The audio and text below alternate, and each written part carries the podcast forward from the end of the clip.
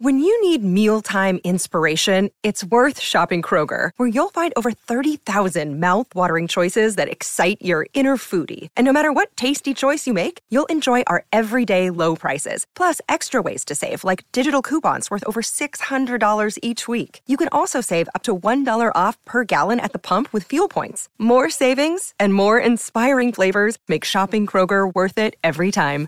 Kroger, fresh for everyone. Fuel restrictions apply. Another day is here, and you're ready for it. What to wear? Check. Breakfast, lunch, and dinner? Check. Planning for what's next and how to save for it? That's where Bank of America can help. For your financial to-dos, Bank of America has experts ready to help get you closer to your goals. Get started at one of our local financial centers or 24-7 in our mobile banking app. Find a location near you at bankofamerica.com slash talk to us. What would you like the power to do? Mobile banking requires downloading the app and is only available for select devices. Message and data rates may apply. Bank of America and a member FDIC. Judy was boring. Hello. Then Judy discovered ChumbaCasino.com. It's my little escape. Now Judy's the life of the party. Oh, baby, mama's bringing home the bacon. Whoa, take it easy, Judy. The Chumba life is for everybody. So go to ChumbaCasino.com and play over 100 casino-style games. Join today and play for free for your chance to redeem some serious prizes. ChumbaCasino.com. No purchase necessary. Void where prohibited by law. 18 plus terms and conditions apply. See website for details. Hi, it's Craig Fowler here again to give you more inspiration for presents in the holiday season. This time I am talking about, of course, Manscaped. Yes, we're partnering with them yet again because Manscaped is the ultimate gift and they're here to change the men's grooming game. And you can get 20% off plus free shipping if you use the code TERRACE at manscaped.com. Now, I've told you about their certain different gadgets before the lawnmower, the weed whacker. Well, how about I tell you about the Performance Package 4.0? This is the best in the business. This has everything you can ask for. It has the most up to date lawnmower, the 4.0, the weed whacker, the boxers, the travel kit, and the liquid formulations. Now, let me tell you about the liquid formulations. That gives you the crop preserver. This is deodorant for your, you know, so you could reduce some chafing. It's also got the crop retriever ball toner, which will keep your lads nice and fresh at all times. Maybe if you're a bit of a clarty sod or you just need to give yourself a wee quick non shower shower, then the crop mop wipes will do exactly that for you. And it's not just about that region, they also tackle smelly feet. Manscaped can help with their foot duster, which is foot deodorant made to fight odours of the dirtiest plates. You want to smell good everywhere? The refined cologne by Manscaped is a clean and fresh scent designed for the refined gentleman. And on top of everything else, they'll even throw in the shed travel bag to carry all your goods and the Manscaped anti chafing boxer briefs to hold everything together. So, once again, the lawnmower, the weed whacker, the formulas, the boxers, the travel case, everything in this tremendous package. 20% off, free shipping. Use the code terrace at manscaped.com. Your balls will thank you.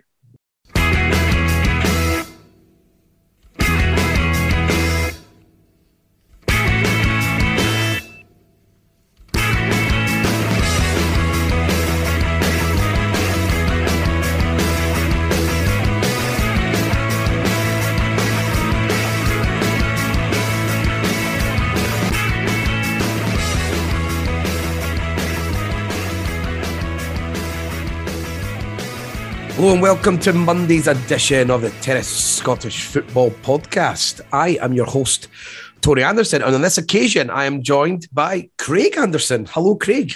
Hi, Tony. How's it going? Aye, grand, grand. I'm, uh, I feel a bit worse. I was, I had COVID, mm. um, and so people might know I, I, I missed the, I even missed the semi final, uh, so I didn't actually get to go, uh, which is now becoming a common theme when we play Rangers and we win, and I, and I don't get to be there. Um, so I got a bit carried away this weekend because I got locked in the house for 10 days. So I went out both Friday and Saturday. Uh, and, and, then I had my whole family over for dinner on Sunday, like aunties and uncles and cousin. Uh, Mandy was cooking and she don't know how impressed she was that I was just, I could barely put the table up for tipping the table up for everyone to sit round and eat it. And she's slaving away making ragu, homemade pizzas, and I can barely hand people a beer at the fridge. so, uh, um, but we made it. I'm alive. Yeah, and you're you're, you're doing all right. You're getting better.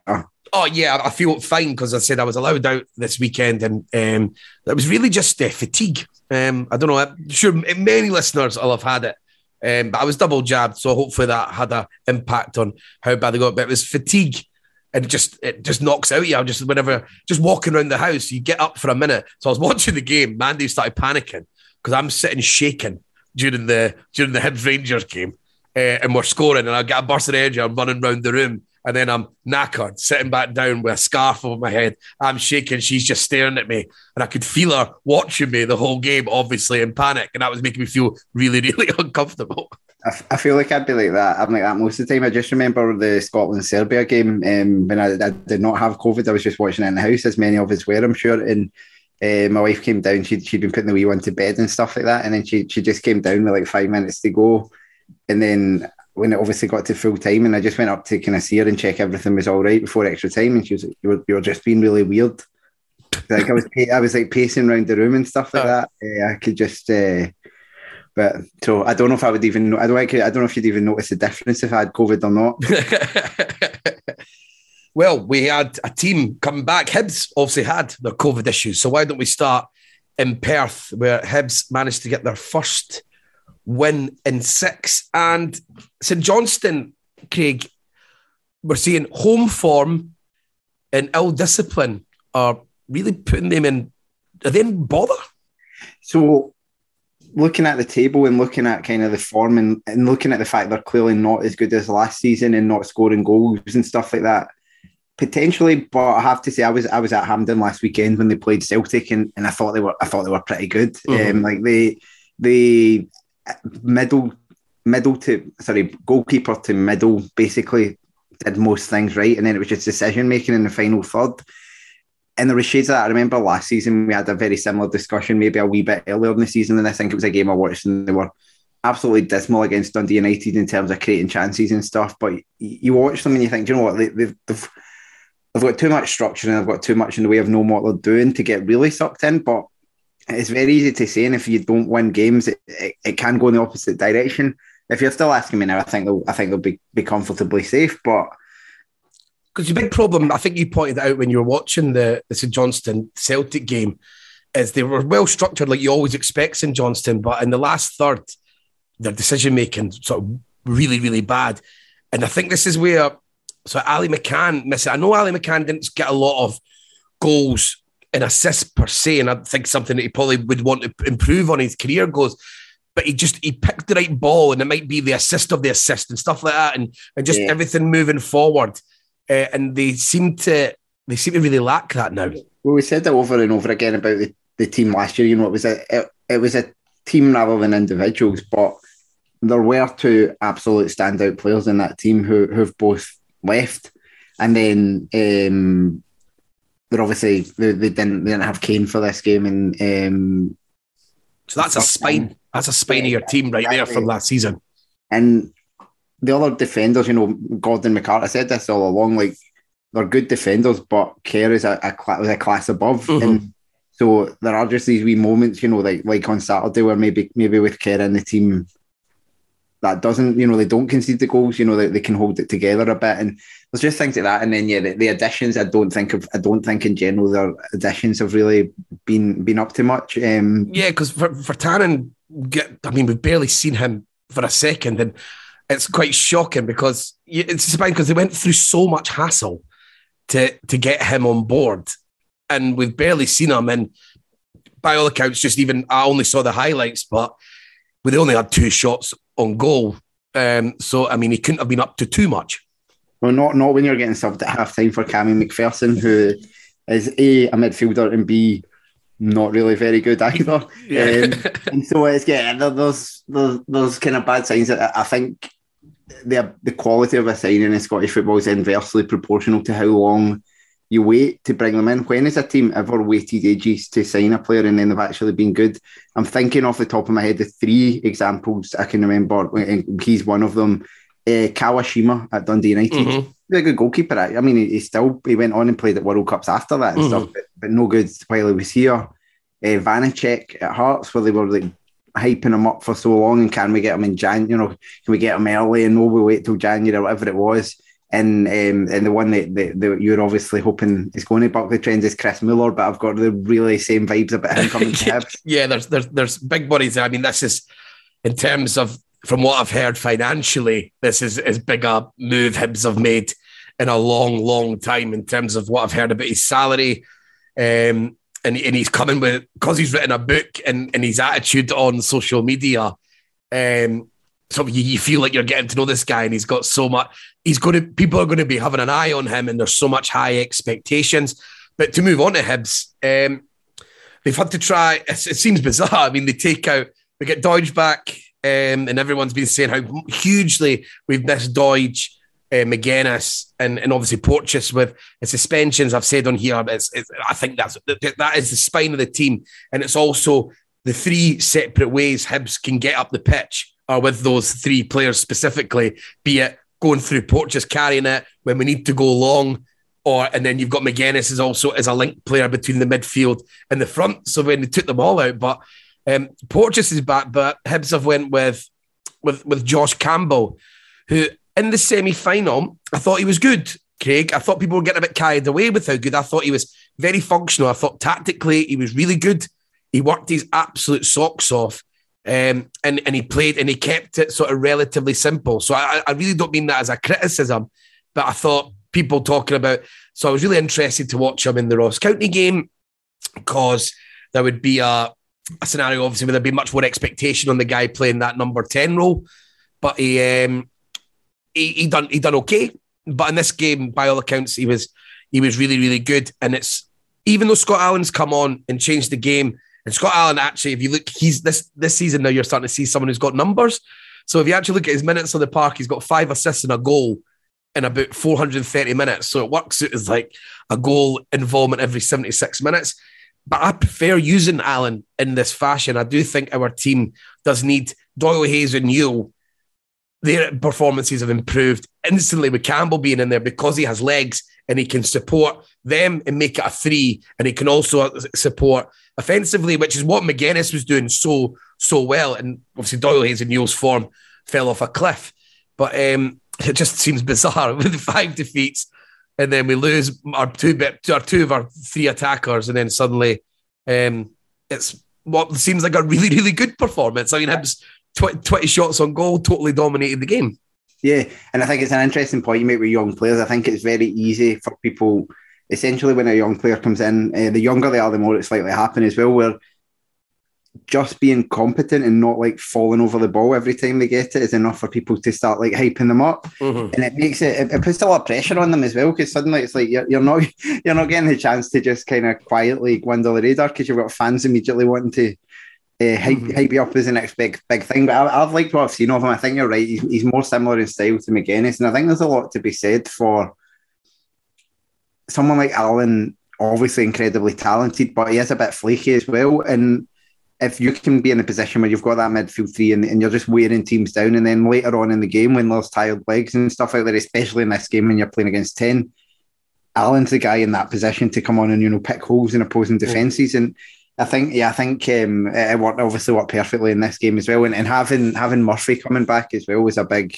I didn't. I thought he was. I thought he was out for much longer. I, um, I'd, I'd actually could. Start, I looked at the fantasy football list of players, and he was Mhm. available for the one we were doing. And I thought, oh, should I take him? there? I thought, no, his, his age is still he's back. And then I never checked. He was on the bench, and he he and Allan kind of impacted this game and, and turned it around because it, it did feel like it could have been one of those days for Hibs where they, they were undoubtedly. I, I don't want to say the better team because that's unfair on St Johnstone. Given St Johnstone had ten men and were one 0 up, they were they were knocking on the door a lot, but you Mhm. didn't know if they were actually you know actually going to be invited in for a cup of tea or not.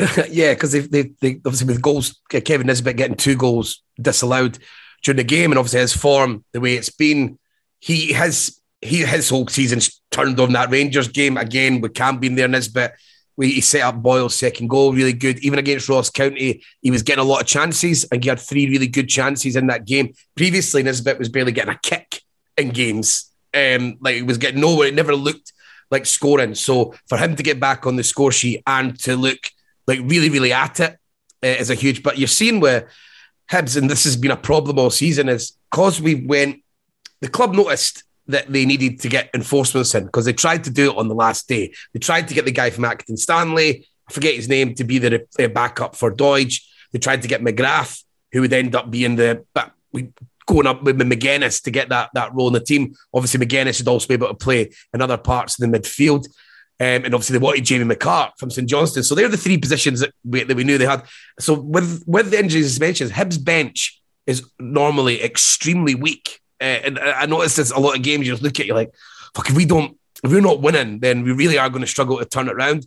And to see now that you've got Murphy and Allan able to come off, like you said against Tyler, made such a world of difference. And that's an absolutely huge win for, for Jack Ross, who's just, he can never be, he just never seems to be able to come completely popular uh, at Hibs.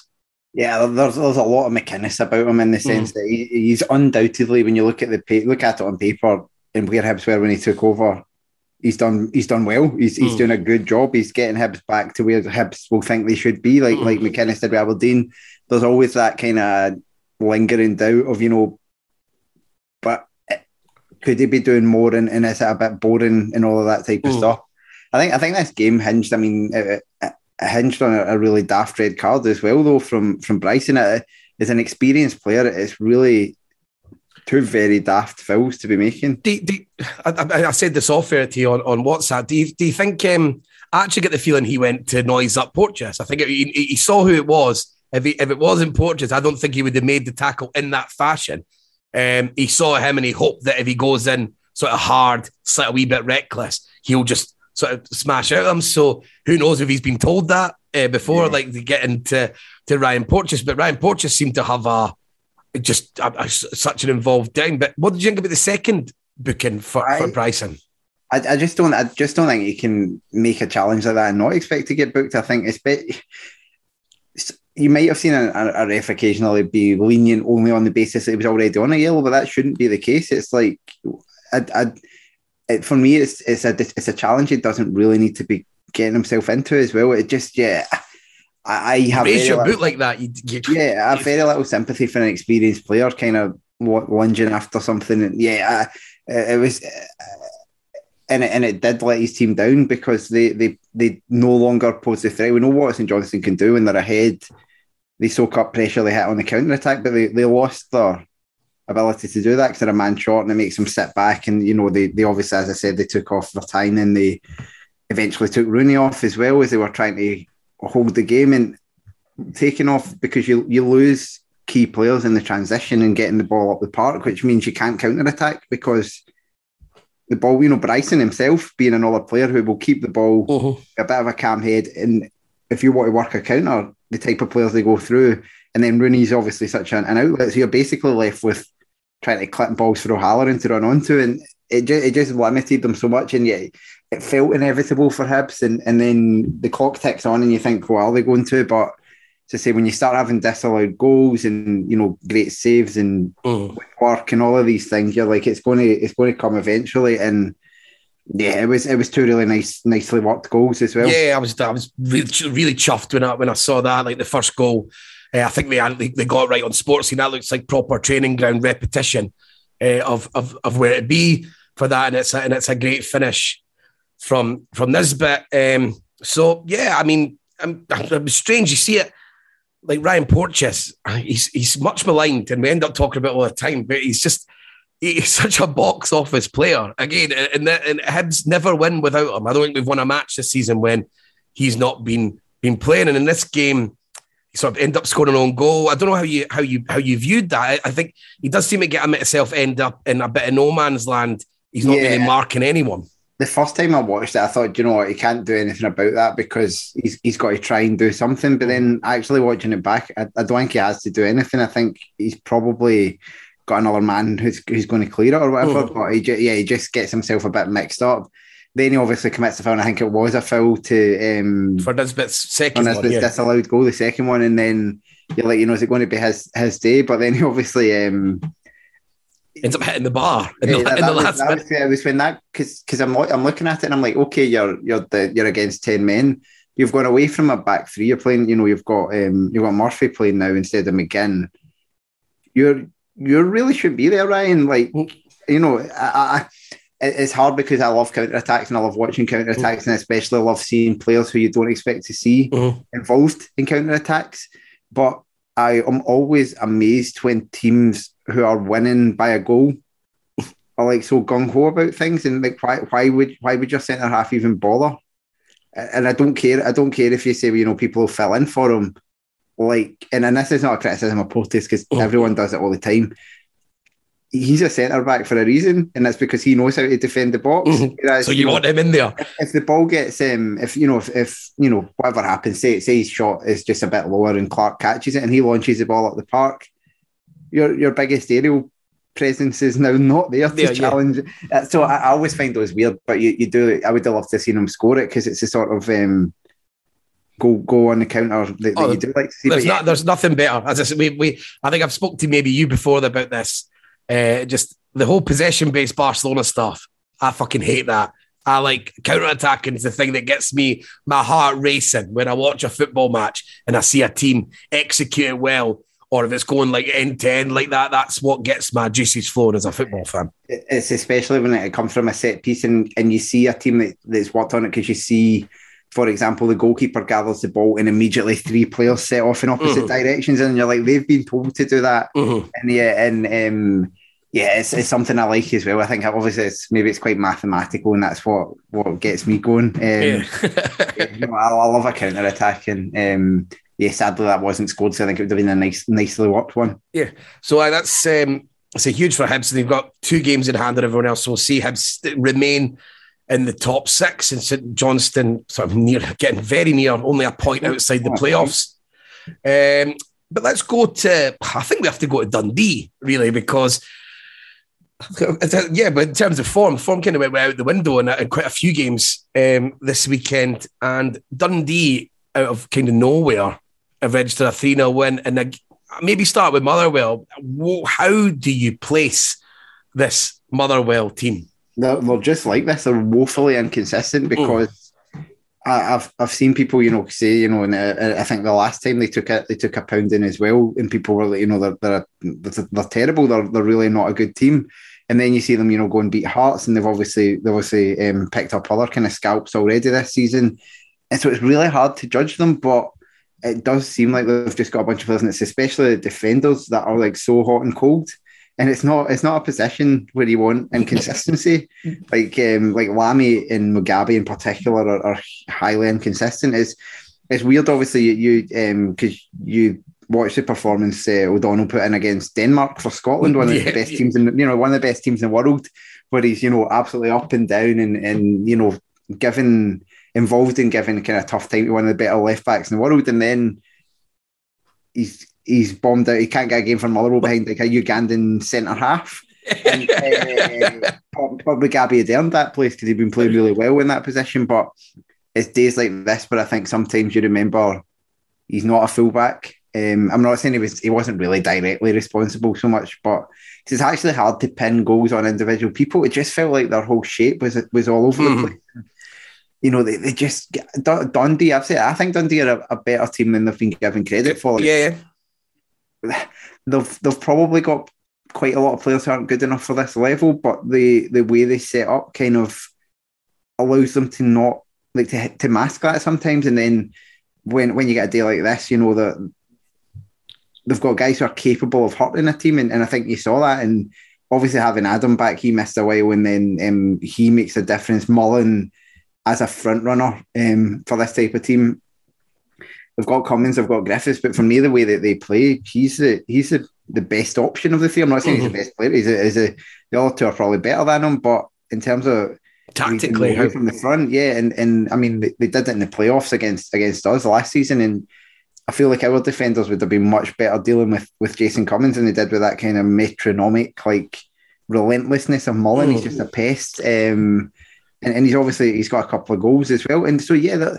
just a lot of energy to this Dundee team, and that's what I mean. I like football with energy, and Mhm. obviously maybe Adam doesn't have so much of it, but he's he's got a he's got a, an Yeah, attitude that carries yeah. that.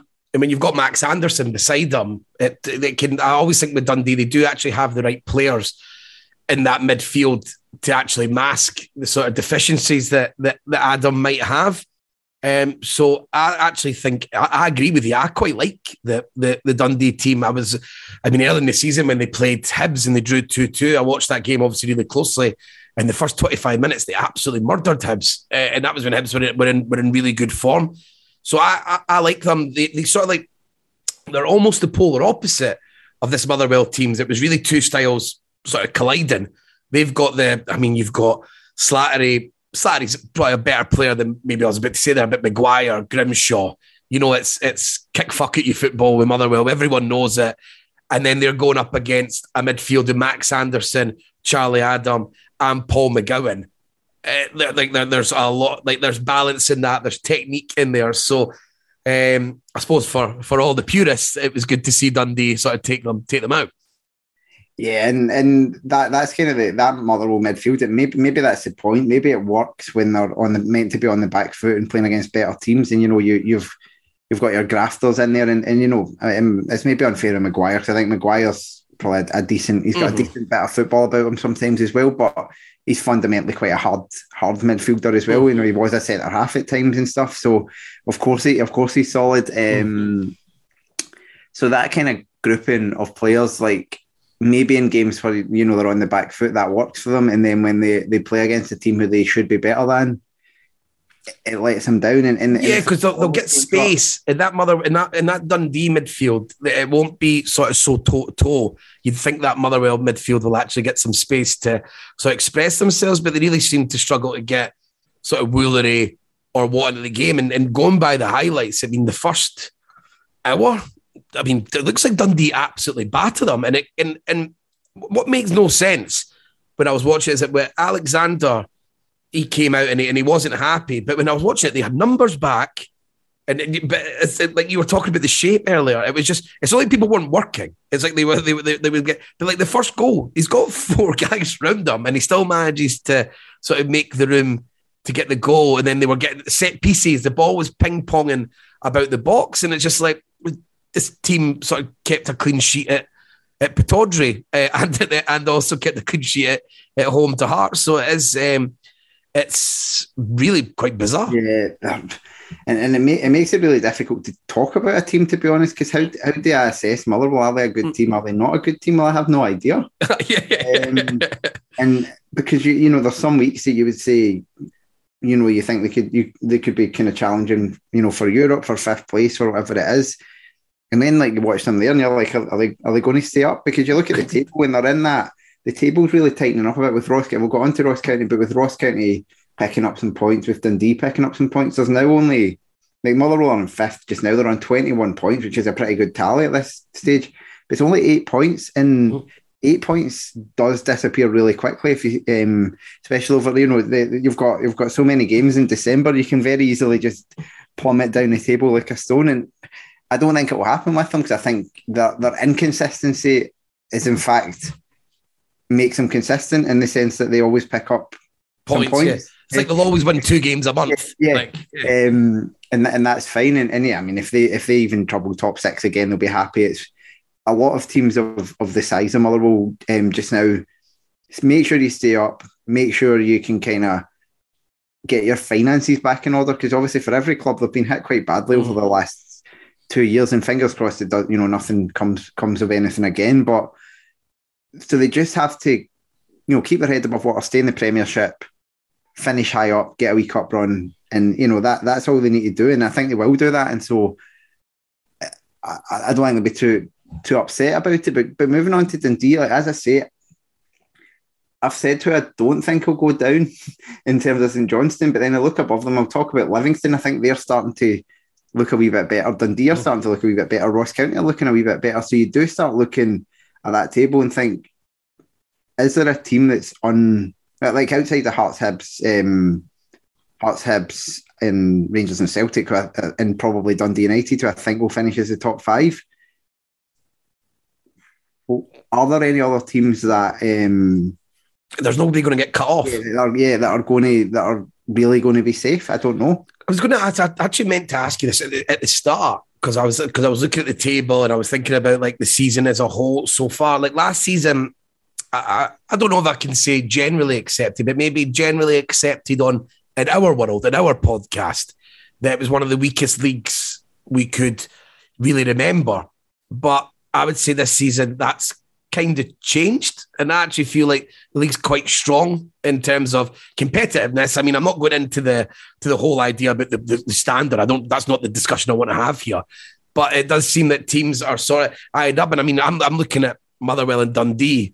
And then you're looking at, I mean, you're, you're still got O'Donnell. I mean, he's a Scotland international. He's he's on the bench. Um, yesterday, I mean, they've got Jake Carroll on the bench. They've got Jordan Roberts on the bench. They had Van Veen on the bench, which I know Shields, I think, scored um, against Hearts and, and, played quite well. But I mean, if Van Veen's fit, he'd be he'd be certainly in my team over Shields every day of the week. And then, like, I'm looking over at, at Dundee, and like you're saying, they've got Cummings and Griffiths on the bench, and Christie Elliott plays plays a fair bit um, when he's fit. So, like, the teams all have match winners on the bench who could come on, and like I say, like now the, the, the sort of the competitiveness of the league is is hugely compared to last season. Yeah, I think I think the quality is higher as well, mm. um, and I think I mean partly the, as you say, teams probably cut their budgets last year. I think that's part of the reason for that, and they've, they've been able now that they you know they realise you know they're going to have crowds back this season, and, and you know they can sell season tickets, and fans are coming back.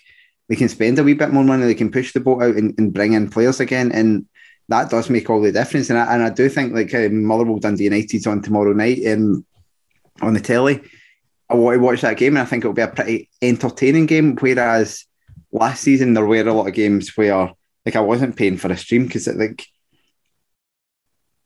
a bunch of the teams weren't very good, and I think having fans in makes a difference as well in terms Huge. of our our players that our players in Scotland are not so good that it doesn't matter. Like the, the things like having supporters helps them because it's it's just that wee extra mm-hmm. thing in their head of you know there's, there's it, feel, it feels like there's more stakes there. It gives them an extra edge to the game. How many times have you seen your team playing badly up in the first half and then they get rolled out into the second half and mm. there's almost like a new energy or just something happens? There's an expectation as well. You know, people... Even a decision, you know, a, a, a refereeing decision goes against you and the fans get riled up, and then the mm. performance seems to, to grow off that. And I think that all of those things is it's, it's miles better than last season in terms of um, in terms of quality and mm. and competitiveness. Yeah, yeah. Well, talking about um, competitiveness, a team that's probably really been struggling this season in Ross County, but that's them got well played two of the top six at home back to back. There but huge for County, I would argue, is they only conceded one goal, which is not a given with with Ross County whatsoever. Uh, but they've managed to to pick up four points, and they've done it in different ways. There was in in the Hibs game, sort of first half, Hibs had real control over the game, but uh, then like sort of County managed to bring the, they brought Blair Spittal on and, and he got the winner. And yesterday they had a bit of adversity with with Harry Clark getting sent off, I think wrongly, but we'll maybe come on to that, come on to that later. But they managed to to bounce back. And with watching the highlights, and again, I'm going to talk about the squad. Now you're looking at where Ross County, because Charles Cooks came on, I think, a fair bit. I think he's come on a bit under. I know it's not cool to give Malky Mackay any um, any sort of praise, but for the face of this, I think Charles Cook's come on a bit. I always thought Charles Cook was he had a really bad start at Ross County where he didn't look like a footballer at all. Then I did think he started to develop a bit last season because I, I, ended up watching County quite a lot last season um, for doing it, and I thought Charles Cook was slightly better and tactically was quite good. They were able to use him in a number of positions, but now with Hungbo, they've got Spittal, Charles Cook, and Hungbo. So no matter what, they've they, they, that, there's a lot of weapons in that. They have a variation in their play, and now they've been able to they've get four points using their bench. And like Ross County always had a big squad last season but I don't know about the quality of it. But with these sort of players that sort of they've been able to get through Malky Mackay's book, which is arguably the main reason that he's the he's the manager, is because of contacts. That's Ross County have thought that's the best way for them to sort of put a team on the pitch. And now Blair Spittal's come on um, against Hibs. He got he won them the game. I thought Spittal looked like he played really well in this. And you've got Hungbo. And the thing that Spittal and Hungbo bring is they no as long as one of them's on the pitch, Ross County are a danger from set pieces because both their deliveries are are absolutely outstanding. Yeah, and, and I mean you say that about Mackay, but I, I don't think it's ever been in doubt that Mackay, uh, his record as a manager was, was reasonably good. Like stood up. Yeah. he- he's he managed in the top flight in England, and if you remember when when the stuff came out about him, it was he was going to get appointed by Crystal Palace, one of the bigger clubs in England. Um, I think they were in the Championship at the time, but nonetheless. Um, and so I think his ability to to bring on players has never been in doubt. I, I and initially, and, and it may still be the case, thinking maybe misjudged the quality a wee bit, and, and some of the players he's brought in are maybe not quite good enough.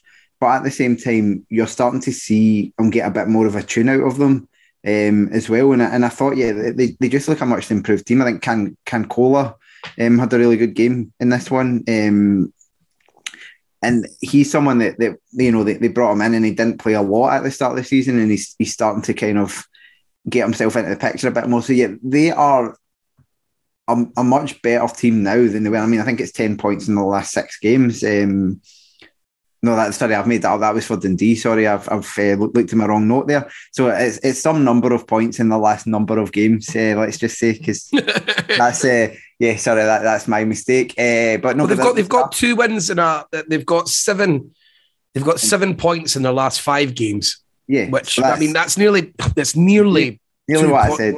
uh, um, like, they've nearly picked up half their points in those in those five games, uh, which is good enough. That that's that that keep you up. You know, that, like over a Oh season. yeah, yeah, absolutely. And, Um, and so- after the start, they had like yeah, they, that, there's a lot of positives. They they were a constant threat in this game. I thought Se- Siegrist had a fantastic game. Mm-hmm. Um, you some of the saves they pulled off, and, and you know there was a, a block from um, Edwards at one point as well. They they knocked at the door a lot, and then you thought you know that they, they probably have had a few games this season where they've hung in and then got kind of sucker punched. But this and this looked like another one because after after it was really sloppy defending, I thought. But um, what for Iacovitti for the yeah, for the goal. I mean, it's not just it's not just the fact that he lets some turn inside to get a shot on goal where the angle sort of, but he gives him more of the goal to shoot at, but also his touch that because he had the opportunity to clear the ball in that and Iacovitti, a player he can. Uh, I, I just don't think he's that good of a defender. When, when the, the things I've always liked about Iacovitti when I watch is he, he can he's not got a bad spray and he can spray the ball sort of out wide uh, and stuff to players, but like when it comes to the to the actual art of defending, he's never ever done it for me. yeah, their defensive record last year was, was terrible, and, and yeah, he was he was a, a big part of it. Yeah, Um, but but having said that, Baldwin hasn't necessarily impressed that much as a defender either this season. But Dundee United can't say they were, weren't warned about him in the box because he had two big chances, and I hadn't as I was I knew he had scored the equaliser, and I saw him with in, in the first half. I think one in the first half, one in the second half. I can't remember, maybe both in the first half. With two big booming headers, and I thought, well, I know what I know what's coming with his goal, and obviously it wasn't a booming header, but um, I was already starting to write my notes. You know, Dundee United were warned about his headers, um, and but but nonetheless, um, having a centre half who's who's a big threat, it, it can it can really help you. yeah, especially like we are saying earlier, like if, if you've got Hungbo and Spittal, who both seem to have like really really good set pieces, uh, I feel almost like I would want both of them on the pitch. I quite like Spittal. I've always quite liked Spittal, and funnily enough, even though he's not playing as much, I'm starting to feel like I, I feel like I'm seeing more of an end product when he does play. He's whenever I watch highlights and he's playing, not that he necessarily scores, but he hits a target. He creates lots of chances in a game. I would be very much on the idea that I'd be wanting to get him and Hungbo and Charles Cook into the team. I think they're so shit defensively that why not play Charles Cook at one of the fullback positions and just sort of give yourself more opportunity because playing like other options that, that they've got, like Connor Randall at, at left back, is it worth it? Is he good? Is he that good defensively that maybe trying to get more of your attacking players? And Charles Cook, as I said, I think he, he's really quite disciplined uh, when when he plays the wing back role and stuff like that. So I don't know. I would try. I would have a feeling that I'd want to get so all of them, all three of those attacking players, um, into the team. Yeah, uh, yeah, I agree with you, and I think they've got other. I mean, uh, the boy Robertson, who's barely featured this season, who's came up highly rated uh, from from Man City. I think he's only eighteen. He was someone I thought might you know might be an interesting player to watch. He's barely featured, so there are still other options on the bench as well. Dun- Dundee United for me is interesting because I think we said at the start of the season, my concern, I did a preview with, with Craig Fowler and I've been proven mostly wrong about Courts, about I kind of felt he was going to be um, quite dogmatic about his introduction of young players. And I thought that might, you know, he might run before he can walk kind of thing, but he hasn't. He's built the he's built the structure and you see him now starting to introduce these younger guys. Um, I know like Freeman's been playing. I know that's kind of enforced by injury to, to Smith. Holty came into the team. This was his first start, um, or his first start this season anyway. I don't, I don't remember if he played last year. Didn't play much if he did. Um, and and he's obviously had um, had some of the other guys, as Dec- well. He's brought Declan Glass into the team recently Yeah. as well after a long injury. Uh, So- yeah, and, and Perry's a good one to come on to. I mean, um, how did you find him? He managed to get the goal. He's always been someone that's really he was good in the championship. I remember, not that I watched it much, but I remember he was sort of having an impact. But I've always thought he was flattering to deceive a bit Yeah, in, I- in the top flight. I thought he was a really good foil for Shankland in the championship. They seemed to, to link up really nicely, but really didn't see much from him last season. And, and I kind of thought, you know, that was probably, you know, I thought maybe Raith Rovers is his next. Do you know, like, Mhm, yeah, yeah. it seems to be a, a common, a common, uh, common place to go. Yeah, yeah. He's, uh, he's come back in and um, I, I didn't see the, the last game that he played, but I, I read very rave reviews of him and he, he was okay in this game. I don't think he was he was brilliant, but he gets the goal, which is kind of well, why he's there if he's playing centre forward. And, Oh, yeah. um, and, and yeah, he, he's definitely improved as a player, and it gives them something to think about because Clark is um, not. Uh, he had a good start to the season, but he's not really continued that, and not maybe hassling defenders the way that I, I always think is something that he's really good at, and so. The, it, it gives it gives him options at the right time, and, and the, the point I was making with Courts is he's got the points on the board now. They've got the confidence up. The team's playing well. So now, if he does want to introduce these guys, they're not coming into a you know a relegation battle. They can Mhm. play with a bit of confidence. He can give them a couple of games. You know, even if if they don't have the best game, he can be like, right, I'll give you a game and I'll, I'll give you a go next week. And so he's managed that squad really well. And and they do have this crop of young players that they're they're as a club seem to be pretty excited about. I know Hoti was one they brought in, but um, then maybe they've got the balance just right, and and that's why I'm kind of keen to see what happens through the rest of the season. If you know, come you know, come May, April, May time, it's kind of like a, a throwback to 2014 with our you know their um, Gaulds and Robertsons and Armstrongs. I don't think any of these players are at that level at all, but it is really interesting to as a team to see where they're going. yeah, I mean, it's just it's just the, Courts. I mean, I still can't take Tom. I'm not. I can't lie. I just find them something.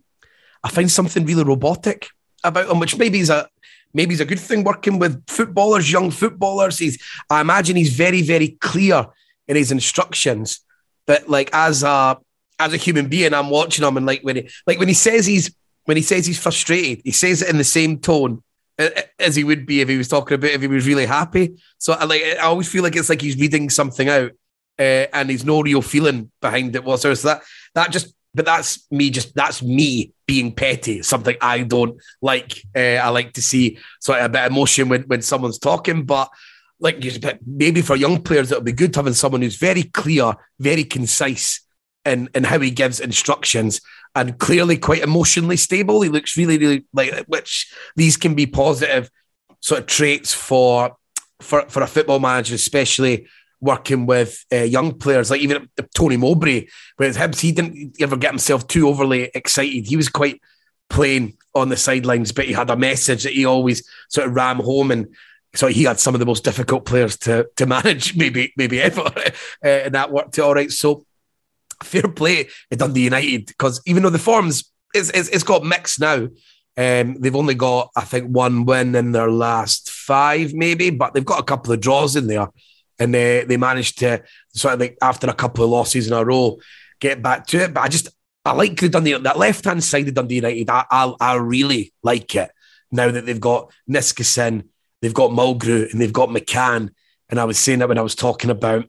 Uh, he was talking about McCann on one of our Player of the Month um, podcasts that we do for the for the Patreon, and I, and I was like, I just think the the blend and the balance of that whole area of the team, especially when and when Fuchs is in there as well, um, it's it, it's really really nice and really really strong in that in that area. But um, yeah, there's we all.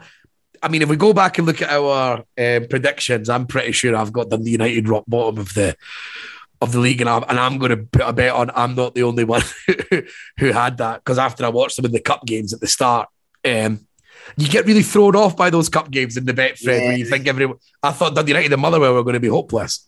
Yeah, because I remember watching Motherwell play Queens Park as well, and yeah. they, they, they, the two games I remember seeing was Dundee United against Kelty and Motherwell against Queens Park, and, and they both got battered. Yeah, yeah, but they, they, won. They both won the game, but yeah, it was just like that. You're like, oh, but yeah, turn, yeah, turns out you can't judge anything on what are essentially preseason friendlies. And yeah, who, who, who, knew?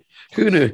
Well, let's judge another team who've been, been a bit so up and down. St Mirren, another team like a similar to Motherwell that maybe are quite becoming really, really hard to pin. They went to Tynecastle and they've not won in five games now. I think St Mirren, uh, but I would argue looked probably one of the strongest teams Hearts have played at Tynecastle this season. Yeah, they, they I mean, they, it was a battle of two goalkeepers and two very good goalkeepers. But yes, Mirren were, were well in this game and we're pro- will probably count themselves unlucky for that first hour or so that they, they didn't do something. But yeah, it just, it just, um, it, it was it was one of those days where you find Craig Gordon and, and we've seen it so often that just nothing's getting past him. Mm. And when Craig Gordon's in that mood, it's almost impossible. Like it doesn't, you know, um, he's one of those goalkeepers who and, and McGregor is, was always the same. I thought like there are just days where it's like it's almost like they step out on that park and decide they're going to be unbeatable. Yeah, yeah. Uh, and I mean, I'm not saying it wasn't like it wasn't like a bombardment, but there were enough really good chances and really good opportunities, and it wasn't poor finishing. I don't think that they mm-hmm. let St Mirren down. I mean, some of the finishing could have been better, um, but not like you know, it wasn't like folk sclaffing shots and stuff, but it's the same again for St Mirren. It's like they, they do just seem to be missing a wee something, and and I don't know what it is. I really like watching them play. Mm-hmm. They're always quite creative. There's quite a lot of energy in the team.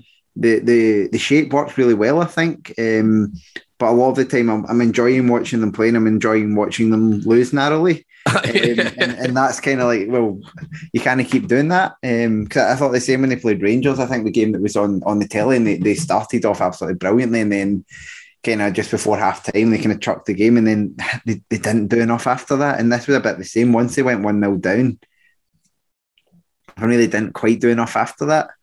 I agree with in terms of I done the preview for this with, with Duncan at the start of the season. I was quite excited about uh, St Mirren uh, and, and, what they were going to do. I said because obviously good when it's just even some tough times as an opening manager, and he's he kept them up, then he improved them and then I was thinking this season might do it again. And to be fair to them, they're still they're still seventh in the league, so this, they had a, they had a good period the other month where they managed to win three games on the spin. I like the I love with this three four three that they've got going on. It's really important that they have Tait and Tanser when they do that because I think they're both really really good wing backs and like Tait looks at Tait's just Tait's a really really fun player. Like he does, he's he's, he's box to box. He works really really hard and he's he's sort of willing to go into the box. He, he, I think he, he strikes one of those players. He thinks for himself. He does it. He, he he'll have instructions and he'll follow them, but he notices what's going on in front of him. He knows when's the right time to maybe make a dart to the back post or even to come central. Eh, so I, I like them, but with them, what I like about when they two play is because they are both so sort of hard working and both have good ability in a cross. They can be like sort of give that width. Is it allows them to play McGrath and Ronan, who are both relatively similar in their style, uh, but they, they both want to play a little bit central. So this suits them because you've got Tait and Tanser who will absolutely give you the width. And it means that these sort of two more attacking midfielders that they have actually get to play in the way that they want to, which wouldn't always work because one would be having to go wide and it wouldn't suit them, blah, blah, blah. But one issue that may be is when you've got McGrath, Brophy, and Ronan sometimes you can maybe have too many people who want to hit a shot. Yeah, and I mean, you saw like, I mean, then they won a corner from it, but Brophy just taking shots from all angles as he continues to do. And yeah, they, they're kind of the same. And yeah, there, there's maybe a bit of sameness about them in that particular aspect. I mean, they're, they're different in terms of other aspects of their game, but I, I do think that's maybe where like a Curtis Main comes in, who's just a bit a bit um, left field compared to the two of them. But there, there, there's some, as I say, there's a lot of like, and it's kind of we're saying this about a lot of the teams down the bottom, and it kind of proves our point we made earlier. Mm-hmm. There's a lot to like about St Mirren, but they're not getting not getting results, and that's it's one one or two of these teams who we are saying are playing well but not getting the results they deserve will end up being sucked into a relegation battle. Mm-hmm um, they're, they're, only three points ahead of the playoffs just now. They're, they're a team I worry about because they've got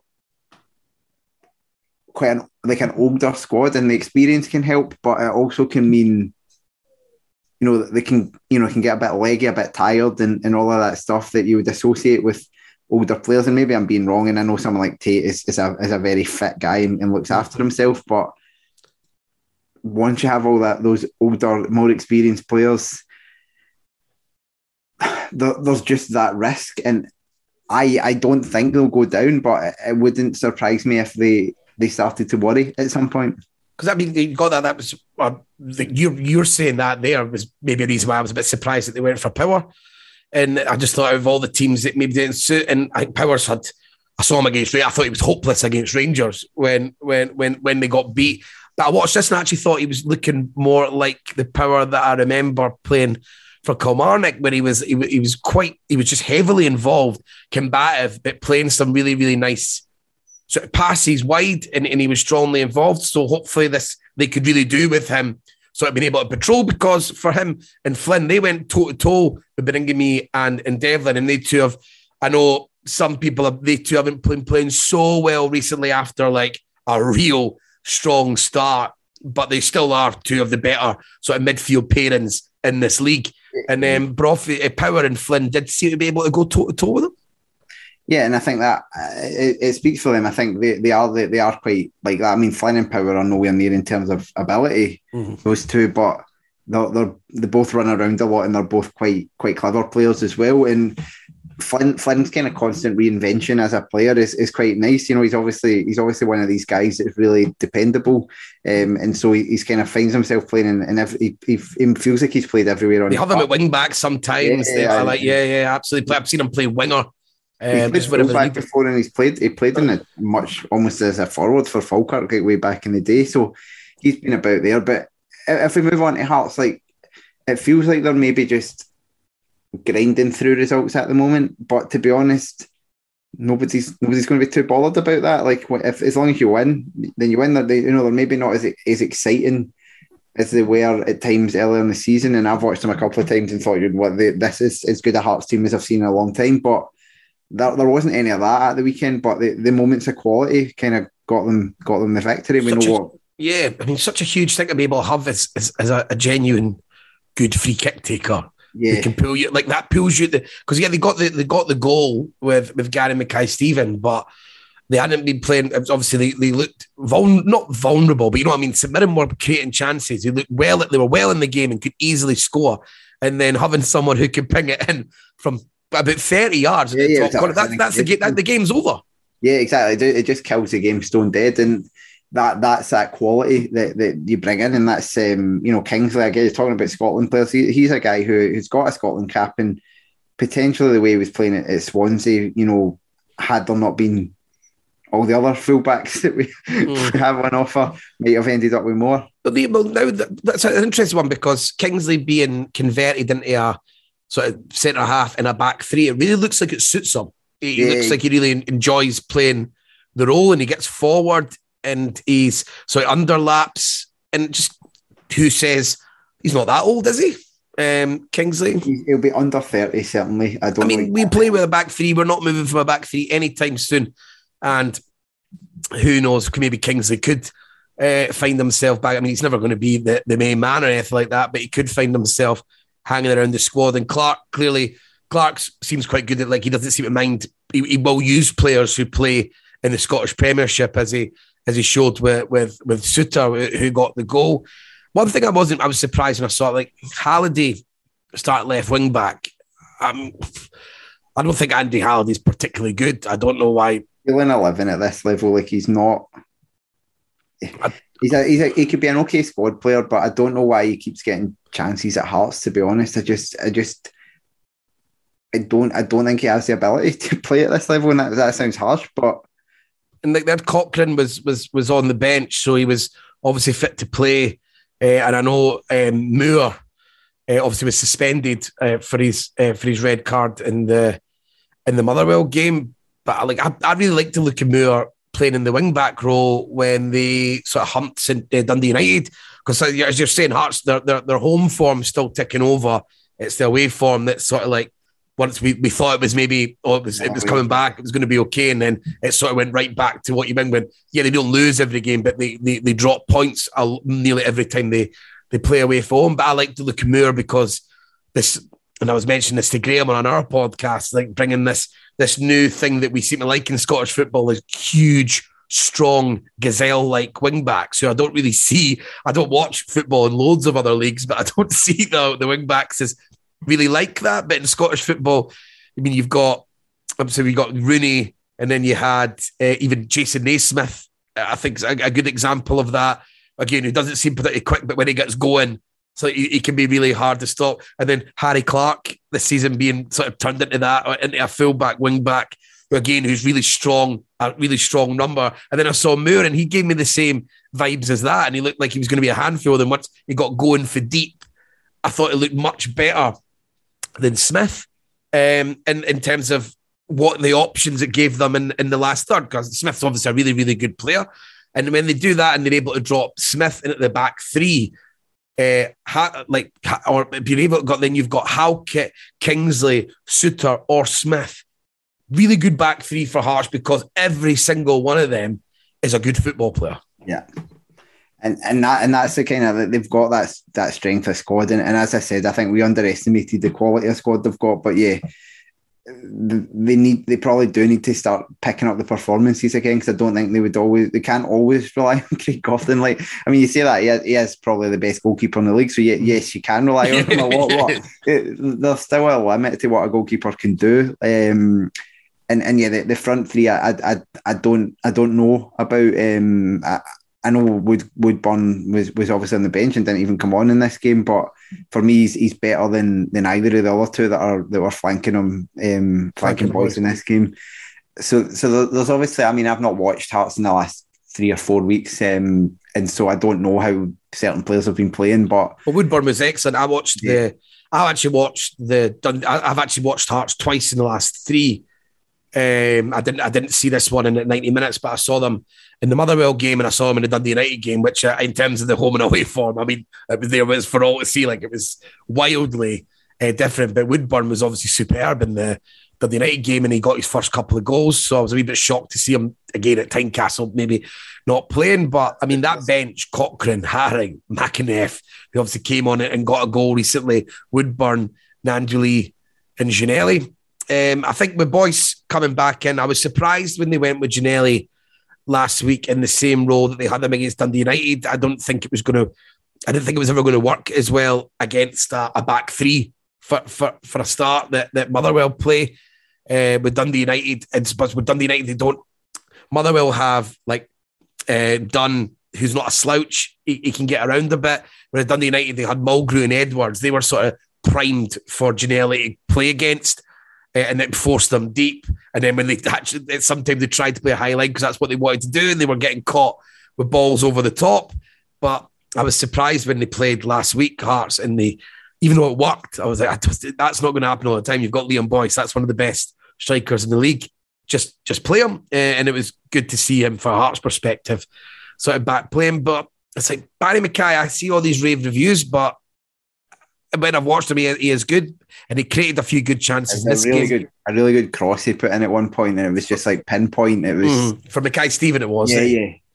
yeah. Um, but his his numbers haven't been strange enough. It was the same with Woodburn before the Dundee United game. It's like you're watching them, and these guys look really good, and they're helping Hearts um, sort of dominate games. But like strange enough, like if you looked at their numbers, you'd be like, so so what? But uh, so yeah, they're, they're, they're still difficult to pin, and Gary Mackay Steven getting a goal. But what did that? I thought it was an absolutely brilliant finish.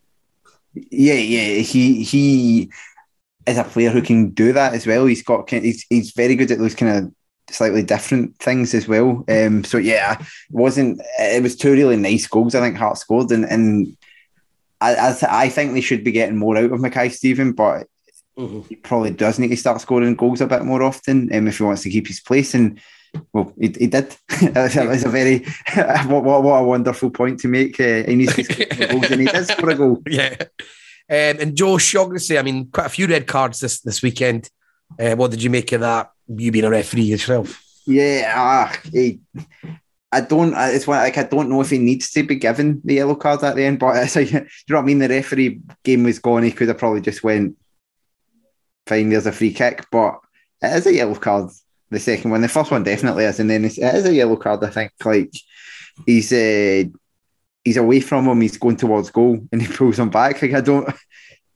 It's quite it's quite innocuous, but that's a bit of a loss because like Shaughnessy's sort of linchpin yeah. in the in the back three for St Mirren. So they'll miss him. I don't know if McCarthy will be back for the the next game because he was obviously missing, which was why um, why Dunne was in in the first place in the middle of the back three. So um, yeah, which I thought was quite strange. I always thought Dunne would be absolutely left centre back, but but fair enough. And we've St Mirren, I just I've not seen a lot of well, so Erhahon's back fit, so he might come back into the midfield at some point. You might see Flynn getting moved around, like you were saying, to, to sort of out maybe take go back at the back three because we don't seem to be seeing uh, Miller, who came in uh, sort of late. He doesn't seem to really be getting too much of a of a run at the moment. Yeah. Right, let's go to Sunday. Then Sunday, Sunday, where the old firm both managed to pick up victories. Let's go to Giovanni Van Bronckhorst. We'll do it in order. His first game at um, first league game for Rangers and um, topsy turvy. I mean, and there was a bit of crowd trouble. I suppose it would be remiss of me to, to not mention, obviously, the, the the sort of horrible songs they're singing about Tommy Burns, and then the sort of more jovial stuff with the. Uh, some people will be really pissed off about the the the um, the snowballs, but I've been pissed at away day, and uh, I could I could see the funny side. I yeah, I mean, so I mean, first of all, it's uh, despicable the singing, and uh, yeah, that's it's over and over again with Rangers, and you know, I, I, people need to, like people that are there need to shout them down. It's the only the only way, or you know, it's it's just it's just horrific, and um, you know, especially for someone like like that who was in no way a divisive figure at all in Scottish football. Mm-hmm. I mean, it was, it was obviously a legend at my own club, and it's yeah, like it's like in the in the week, and you know, with with Walter Smith passing away and stuff like that, and and those were two guys who were respected across across, across Scotland, any matter what club they were involved with and stuff. And yeah, it's it's just not on, and um, it's far too often from Rangers fans, and um, so so like, like putting that aside because that was not on. The snowball stuff's a bit of fun, like, and I don't like. I I it's delaying the game and all that, and obviously, but I, I actually thought it didn't obviously work out for them because they were absolutely hopeless in the second half. But I actually thought Martindale was at it a wee bit and was just basically trying to take the stick, you know, just try to play a bit of mind games and stuff like that. So I thought like he was my thought at the time was he was making a bigger deal out of it than it really was just to, you know, maybe just some mind games. Yeah, Rangers a bit cold, you know, all that stuff. Like um because I'll be honest with you, Tony, when I saw the weather reports, Rangers coming off a Thursday night, the fact that the okay, they've not recently, but Livingston they, they often struggled at Livingston. I thought this was prime for Livy Livy winning the game. Mm. Um, I thought like um, I was looking forward to the games. I thought, you know, Livy are, are, maybe going to do them here. And I actually thought in the first half, Livingston were really good. Um, mm-hmm. I've, I've said a lot of the time, you know, when a team goes 2 0 down to Rangers, I usually put the game over, the game off because I'm, or Celtic the same because there's no interest to me as a as a neutral in watching them score five or six goals yeah. when I get it's just it's not it's not got a value as a as a spectator. But uh, in this game, I kept on because I thought, you know what, Livy had plenty of chances. Um, after Rangers scored, they were Rangers were incredibly sloppy at the back, and it was actually the same against. Um, Sparta the other night. Yeah, yeah, um, yeah. When they went 2 0 up, it was like they were just they were just a bit of a mess. the defender um, in that European game on both sides, both sides was hopeless. I don't know how they kept a clean sheet. Um, and uh, in this game, it was it was very much like long balls were catching them out. Anderson was really troubling, uh, troubling the defence. Everything like I, I, as I say, I thought their setup was really good, and I thought it worked really well. I thought Omeonga had a really good game in the first half, and I was thinking, you know, when, when Levy got the goal back, I thought, you know what, they are they're well in this game. Aye. And then the second half, as I say, I thought Martindale was was maybe at it because it snowballs. Like you've all had a snowball flung at you. It's not going to it's not going to cause any harm. It's it's. I can understand being annoyed at a game being delayed and it's on the telly and all that, but it's it's it is good natured. You know, yeah, no, I, I, think that's fun and it's good. And then you know what? I know it's on the telly or whatever, but I'm also like, well, the, the people at the actual fucking game are having a laugh and enjoying it, and that's maybe sometimes good that people are enjoying going to the football who've travelled to to and, go to the match and stuff. And, and it's not all about because someone has to you you you at home. You get an extra eight minutes where the game's no on. It was a spectacle for me at home. I was having a laugh. If that was if that was Motherwell v Dundee United tomorrow night and the exact same thing happened, nobody would be in the slightest bit. And, and mm. that's where, as I say, quite rightly in a lot of times when we talked about the the, the other incident where they, they do let themselves down with their behaviour. But in that situation, people are just having jumping on that opinion because it's Rangers and would do the same if it was Celtic fans. Aye. Where if it was another set of fans in the same position, they would find it funny. It was funny. It was objectively funny. yeah. Um, and uh, yeah, like nobody cares, and, and fine, move move on. That's that's football. Um, but going back to the going back to the, the, the was interested what you were saying about the shape because uh, they made a couple of changes Living said that I quite liked. I, I thought the idea of bringing Forrest in made a lot of sense. Played on the left of that three because sometimes they would go with. So Andrew Shinnie would play in there, but Shinnie does prefer, like obviously that central role, which is something I was talking about earlier about McGrath stuff. And see, Tavernier is absolutely brilliant, and, and, another couple of assists in here. But Tavernier wants to get forward. He's got Hagi in front of him. You're thinking that there is going to be room in beside there. So I thought it was quite smart from Martindale to go with Forrest, who's much happier actually going wide. And Forrest has pretty good crossing. Forrest is one of those players. He's he's extremely functional. He's good at crossing, and he's sometimes quite good at shooting. And then he doesn't have a lot more going for him, if you understand what I mean. But I, I thought that was quite smart. And on another day, they could have got a bit more joy out of that. I, I was really astonished. I thought I must have misheard when Ian Crocker said that it was for his 300th appearance in Scottish football. Wow! Like, and he's 25. I know he, he was young when he broke through it, broke through it here, but I checked it and, and, it was indeed the case. Yeah, I thought he was good. Um, really disappointed in Montan, Montano or Montano or whatever he is. I thought he he let them down a lot in attacks. Um, but yeah, on the whole, I thought that he set it up right as you do against Rangers because it, they, you just have, you go for two, you go for a couple of things. I think you need to have an annoyance factor, which Anderson really provided. You need to have composure in the midfield, and Holt and Omeonga are both really composed footballers. Mm-hmm. And you have to have guys that can run at them and, and trouble them. And, and again, um, Forrest in particular, I, f- I felt did do that. So yeah, I I thought Livingston's first half performance was really good, but I actually thought the, the second half performance was dreadful. They never laid a glove on Rangers, and partly that was probably Rangers um, coming out and stepping up in the second half because second half was a non-event in terms of like interest mm. because Livy never got near them. Rangers didn't create loads of chances in that half, to be honest, but he kind of always felt like they were they were due to score another goal, um, mm. and and it was obviously absolutely hopeless goalkeeping from from uh, Stryjek. I thought I'd had, I'd had a decent game up until then, but he just misjudges the corner so badly. Yeah, I mean, to look at sort of Van Bronckhorst sort of open the first team in the league. Something that maybe um, Gerrard got criticised for sometimes was a bit of the safety first in midfield. Uh, and not and he done that sometimes in other games he didn't. It wasn't like it wasn't a constant theme. But um, sort of Van Bronckhorst went with only playing with one sort of midfielder that you would call anything like a, a defensive midfielder, and he went with Aribo and Arfield uh, in in that midfield, and then well, they two, they two really go on and win them the game. Yeah, I mean, Arfield, Arfield's good. I think Arfield is. See, bombing beyond. He's clearly been taught to do that comfortable. And then, I mean, it's an absolutely disgusting goal to lose in the first 10 minutes against Rangers. Yeah. like a long ball over the top, and then he's lobbing it over your goalie. Yeah, and, and, and it's a really nice finish. It's really mm. well measured. And then and then Aribo's finish is, is superb. It's a, it's a lovely goal. Ah, and, yeah. yeah, it's a, he's a player that I think flatters to deceive a lot, Aribo, but when he when he's on it and when um, he's got a fair amount of goals this season. Yeah, yeah, compared to other last season. Um, I, I just especially in Europe, I think he, he, consistently doesn't quite give them enough. But mm. um, yeah, I mean, you, you see what the ability he has, and I think one of the challenges that managers have had is you get a player like that you really want to work with them and get get the consistency in their performance because if you ever get it, you've got a world beater, you know, Ah. you know and, and that's um, that's kind of what I'm sure Van Bronckhorst will do. I think he got better under Gerrard, but this is a big season for him. I think um, if he, he can push on because he, I mean, Ni- Ni- I think Nigeria are still in with a chance of getting to the World Cup. It could be a you know a big. A big, uh, a big year in general for his career in terms of you know good season with Rangers, gets them to World Cup, teams will start to have a look at him. Um, I know the World Cup's not in the summer, so it's kind of it's not like he'll be signed off the back of it in the summer. But um, yeah, so I, th- I thought he stood out um, in this game. It's been it's been particularly good. Um, Bassey has his flaws at centre back, but also does really give him an advantage over some of the others in terms of bringing the ball out from the back. 'cause He's very.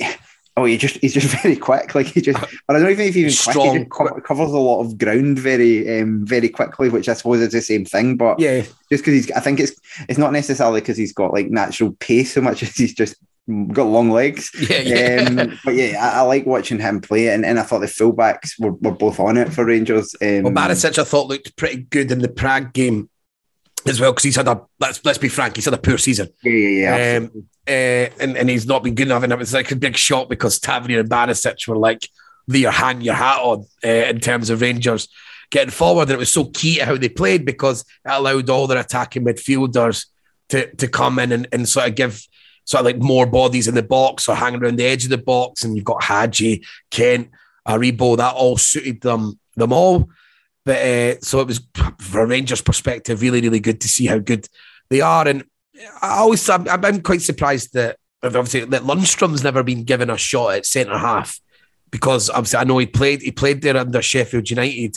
It wasn't a three, though. I think the times where he did before he got converted to a midfielder, but um, I don't know. You get the feeling you might not be seeing too much of Lundstram under under Aye. Van Bronckhorst. I don't think it was Gerrard's man because he, just, he just kind of maybe saw similarities himself. I don't think he's a, I don't think he's a footballer, and I have a feeling there might be a wee bit even more of a shift towards possession and, and, and less about fitness. If you know what I mean, like more about the, what the ball does rather than what the players do. And, be and interesting. Yeah, yeah, it'll be interesting to see where Ryan Jack fits. Obviously, Ryan Jack's such an important player for a period under Gerrard, and clearly someone that Gerrard was really fond of uh, in terms of how, and he, and he developed under Gerrard, and that was good. Uh, but like I said, instantly the fact that you're seeing, sorry, Steve Davis didn't play, who's who's certainly not a defensive midfielder, but he, he he's relatively safe mid, midfielder, especially at his age. Straight out the team, and he goes with Arfield and Aribo. That that being the first one away from home in a tough game, you could argue, he makes me think exactly what you're saying that we're going to edge towards these types of players, and then you're thinking, well, where's the room for if Jack and Kamara can't both play? Like obviously, you might see them see them in Europe uh, as they do when they go with those three, and I think Van Bronckhorst still do that in your tough away assignments in Europe. But um, be interested to see how Jack sort of gets himself back in there now. Yeah, I think I mean it's it's hard to judge because as you say, like they've got a game in midweek and stuff. So how much of it is just just preference or because you have to, yeah. But yeah, you're right. I think it will be interesting to see because I think there, there were a few players that they, they, needed freshening up. I, I've said it a few times this season. Like as much as they've been still doing all right, they, they're nowhere near they're nowhere near the verve and the energy they had last season Mm. um, as a team. You saw a wee bit of that coming in, but they they, they were still I would say still unconvincing. Like they, they played well, but you know that they're capable of better. Right, let's finish off at Celtic Park, which was the last game of the weekend where Aberdeen got their third defeat on the bounce and they fall into they're in the bottom six. And they had like sort of like a really strange one that they had the sort of like renaissance where they beat sort of they got that they beat Hibs they got that draw at Ibrox where they were really really good and, and they, they, they were unlucky probably not to win uh, decisions went against them, blah blah blah, uh, and then they they turned Hearts over when they went one 0 down, and then from there they're back to so these these issues. What's the, what's the issues? What is why can't Glass seem to be able to get any sort of consistency out of this team? So, so they do have some injuries, but also they have a bunch of players that aren't very good. And that's always going to be a problem for a football team when you're turning up at Celtic Park with uh, Jack Gurr playing as right back. Nobody's going to have an easy game against Jota. I think Jota is, I mean, he's he's absolutely flying at the moment and getting better and better as well. Thought, I mean, against Leverkusen the other night, absolutely tremendous. And Oh, yeah. game again here. But Jack Gurr's probably one of the one of the poorest uh, fullbacks Aberdeen have had in a very long time. He's the sort of player you would expect to have seen in a Mark McGee team or something like that. Um, and then you've got Mc, McCrorie, who I don't think is a centre half, not in the back back four anyway, and Bates, who again is just a really poor player. And then you've got Johnny Hayes as your left back, who has been able to play left back, but his age is catching up with him. So you just start looking through the team and you're like, well, it's, it's not a surprise. I think their midfield's strong, and I think their attack is not too bad. I think Ramirez could offer a bit more. Um, he, scores some goals, but I, I think as an experienced forward, he maybe lacks a wee bit of leadership for, for a guy his age. Do you know what I mean? Who's Mhm. played where he's played? No, I- I- no, I think there's something in that. I mean, Joel obviously is another one who's never too sure Ramirez. Ramirez is one of those players that yeah, I, I I get the same feeling when when I watch him. Uh, he does some nice things and he's had some real nice finishes, but yeah, he doesn't lead the line.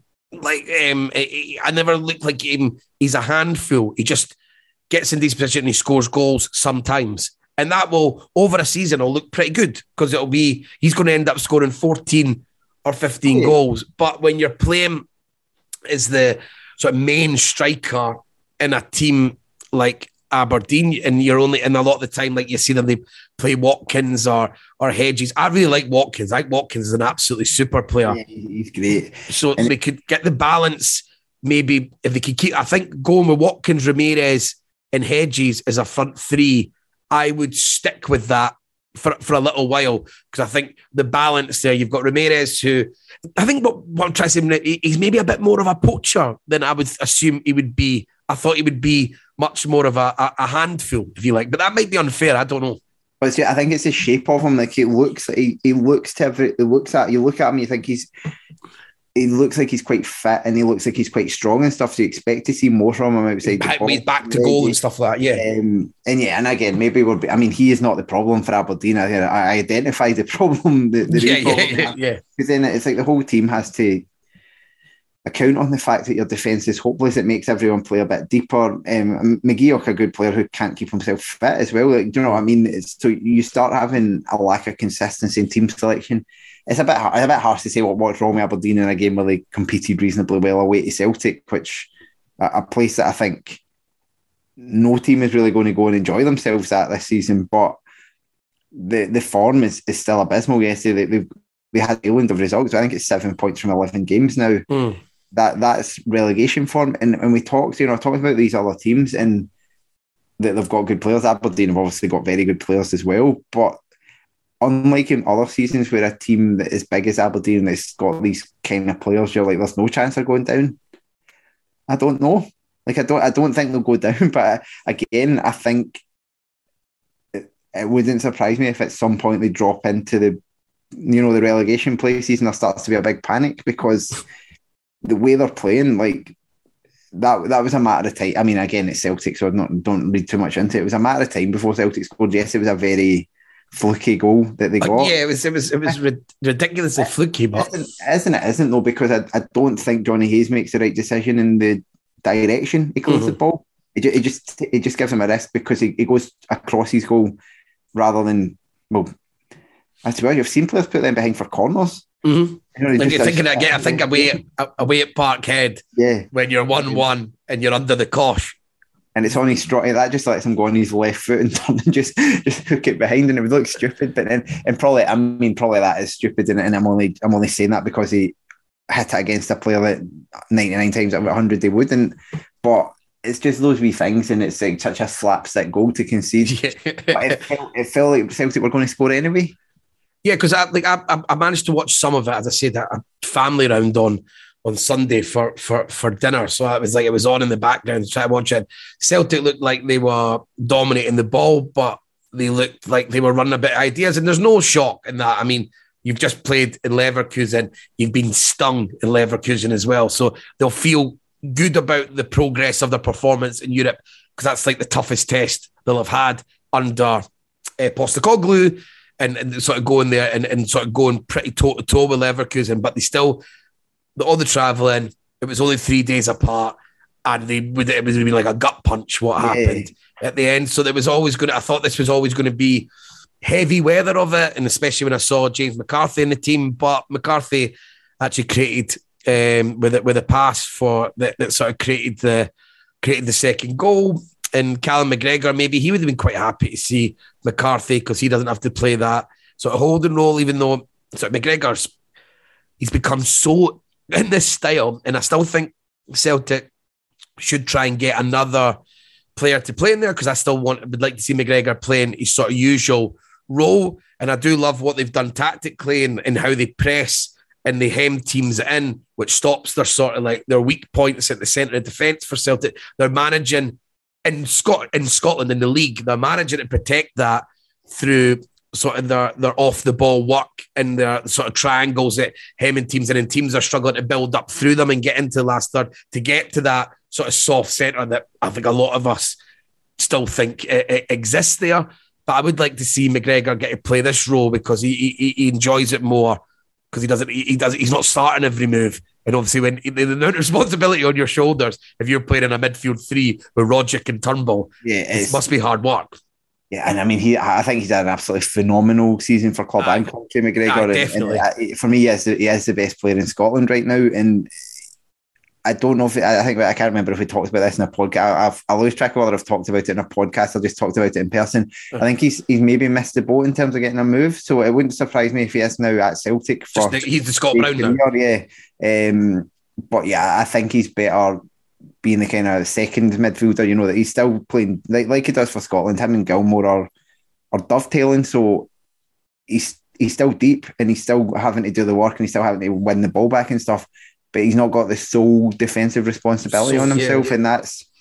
They do need to recruit because Bitton's been playing passably in there. Um, Bitton's been, been a lot better since he since he moved into there. And I was always I remember talking about this before. And it's like, is they ever going to they ever going to give him a they, they sort of converted them into a centre half to look to get because they had injuries, and then they never ever put him back. And I was like, has anyone thought when they do have this hold? I know Bitton's no world beater, and I know there's a lot of doubts about Bitton in general, but I was like, he was decent as a defensive midfielder for Celtic, especially in Scottish football terms. I was like, has nobody ever thought about maybe we should try and put Bitton back in his position, and that can get us through. That can maybe get us through a few months till we can till we can recruit. Yeah, I, I just have a feeling with Celtic because they're always terrible at, or not terrible at recruiting, but they always like have like a blind spot. They was always centre halves before. I, I feel like they won't sign one, Yeah. but and we'll just have the exact same situation in the second half of the season. But yeah, I mean, who knows? And then we've got because there is still that soft set. I mean, the the what they call him the holy bricky, uh, Anthony Ralston at right back, and then they've got Juranovic uh, at, at left back, and then they've got Welsh and Carter Vickers. I mean, and Joe Hart. Joe Hart's been pretty good recently, but he's still he just plays goalkeeper like a like like a winger.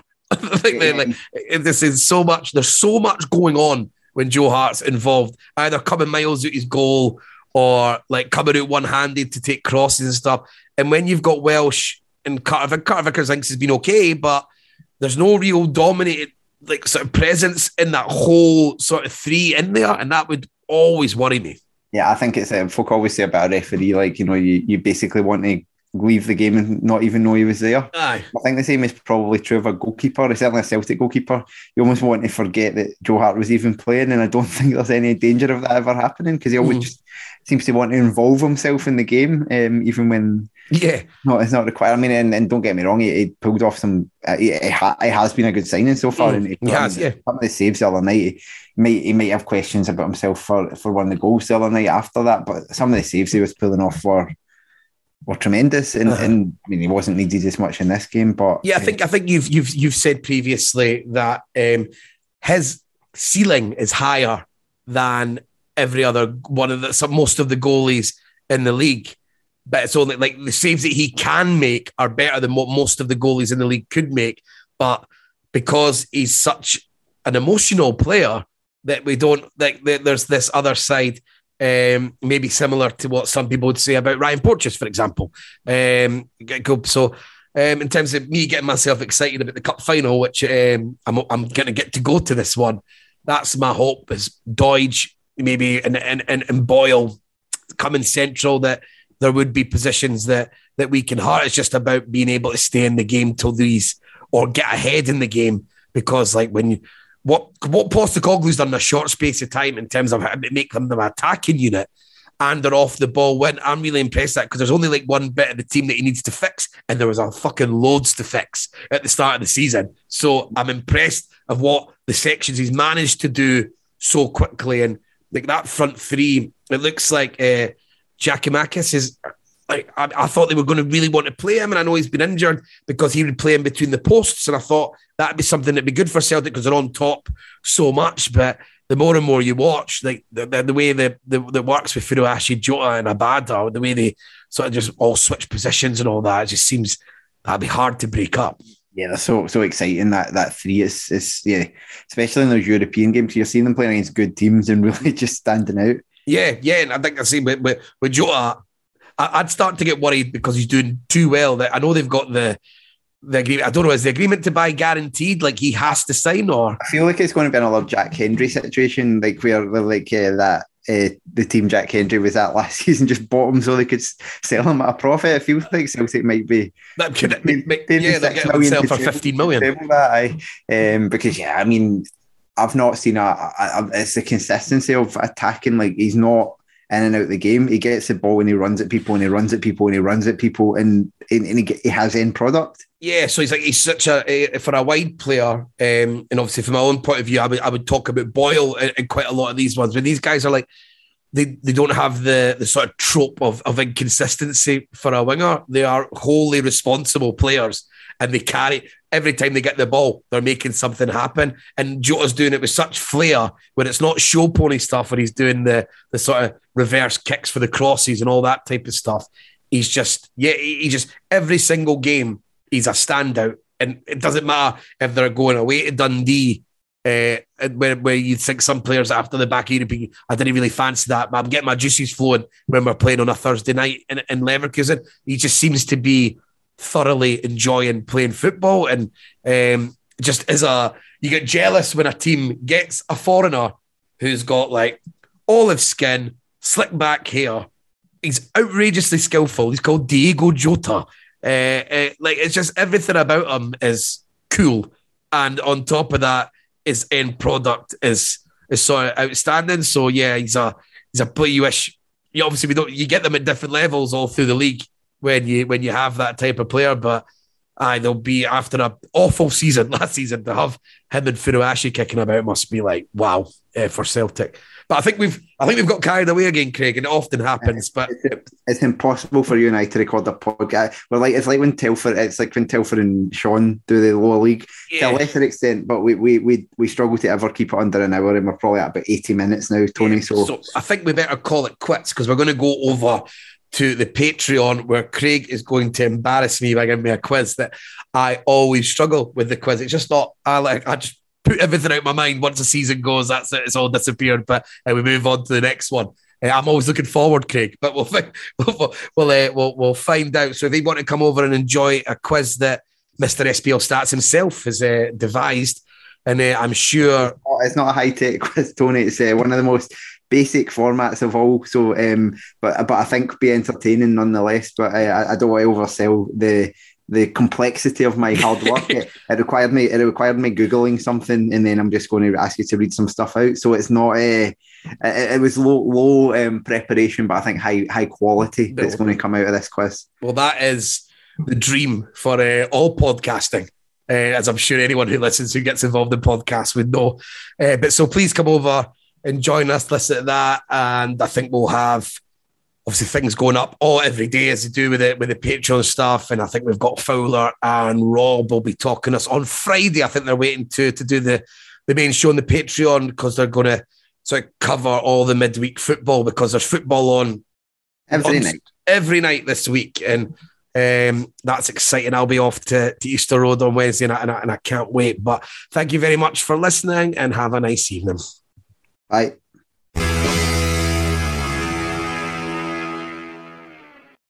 Sports Social Podcast Network. It's time for today's Lucky Land horoscope with Victoria Cash. Life's gotten mundane, so shake up the daily routine and be adventurous with a trip to Lucky Land. You know what they say. Your chance to win starts with a spin.